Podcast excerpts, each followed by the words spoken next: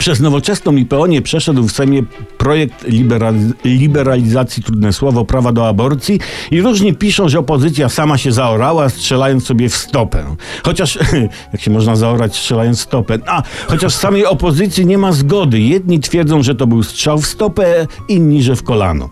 Ale paradoksalnie jest to szansa dla opozycji. Tak, słuchajcie i notujcie, bo tak, w środę późnym wieczorem posłowie głosowali nad projektami ustaw i zabrakło zaledwie dziewięciu głosów, by proaboj- proaborcyjny projekt Ratujmy Kobiety skierować do dalszych prac. Zabrakło, bo wielu z Nowoczesnej i P O w ogóle nie wzięło udziału w głosowaniu, mimo że byli na sali albo, albo głosowali przeciw. I wstydliwa sprawa, bo za projektem Ratujmy Kobiety głosowali między innymi państwo z PiS.